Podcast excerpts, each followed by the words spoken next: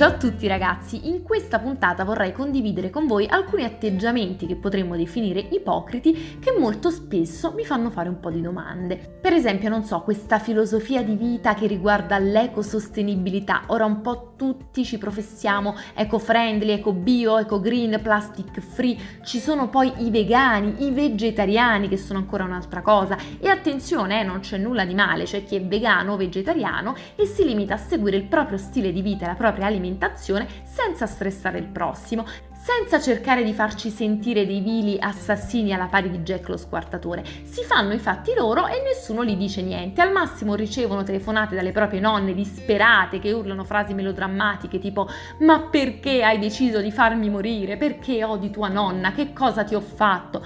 Ma tranne questo vivono beatamente per i fatti loro. Quelli che mi fanno sorridere però sono i vegani e i vegetariani esaltati, che riempiono le loro bacheche di Facebook con frasi di odio spietate contro gli onnivori, di una cattiveria immane che tu pensi mamma mia, ma questa due secondi prima condivideva la foto di un agnellino con su scritto dobbiamo rispettare tutti gli esseri viventi. Eh, ma allora scusa, c'è qualcosa che non torna. Oppure pubblicano frasi tipo se mangi carne, allora devi mangiare pure il tuo cane. Perché il tuo cane non lo mangi, eh? Non lo mangi il tuo cane, vero? Ma chi l'ha detta sta cosa che mi devo mangiare il mio cane solo perché mangio carne? Ma poi scusa, ma non si dice mangiati il tuo cane, ma questa è istigazione. Poi vabbè, a ognuno di noi sarà capitato di incontrare il vegetariano che se ne esce sempre con la frase Mmm, sembra proprio carne, guarda, è buonissimo. Se non sapessi che è tofu penserei che è carne, invece tofu però sembra carne. Allora, prima di tutto, se fai così mi confondi e basta, ma poi se ti sembra carne non ti dovrebbe piacere, dovresti provare disgusto perché ti ricorda il sapore di un animale morto. E infine, per favore, chiariamolo una volta e per tutte. Il tofu non assomiglia manco vagamente alla carne. È come quando io vado dal parrucchiere, gli mostro il taglio di Winona Ryder e una volta uscita penso di assomigliare a lei. Ma manco per niente, non ci assomiglio nemmeno se chiudo entrambi gli occhi e mi metto contro luce. Ecco, il tofu assomiglia alla carne come io assomiglio a Winona Ryder.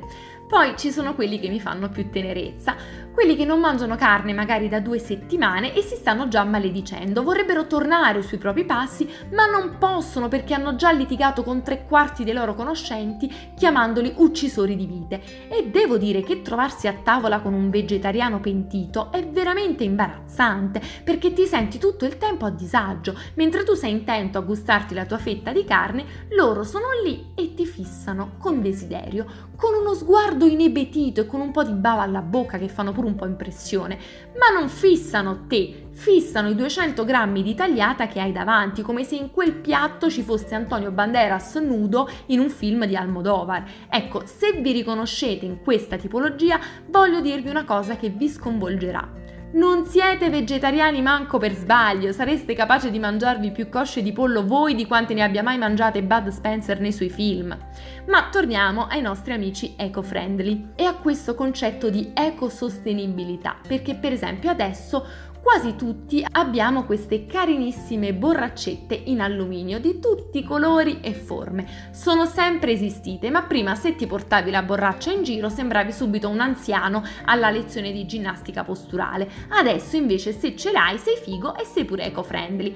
Anche le aziende si sono tinte di green e cosa hanno fatto? Hanno distribuito ai propri dipendenti la borraccetta con il loro logo per dimostrare che l'azienda sostiene il plastic free. Peccato che però la borraccia te la danno avvolta in due metri e mezzo di pellicola in plastica. Però vabbè, questi sono dettagli che se uno non li vuole vedere non li vede e ti senti subito eco-friendly.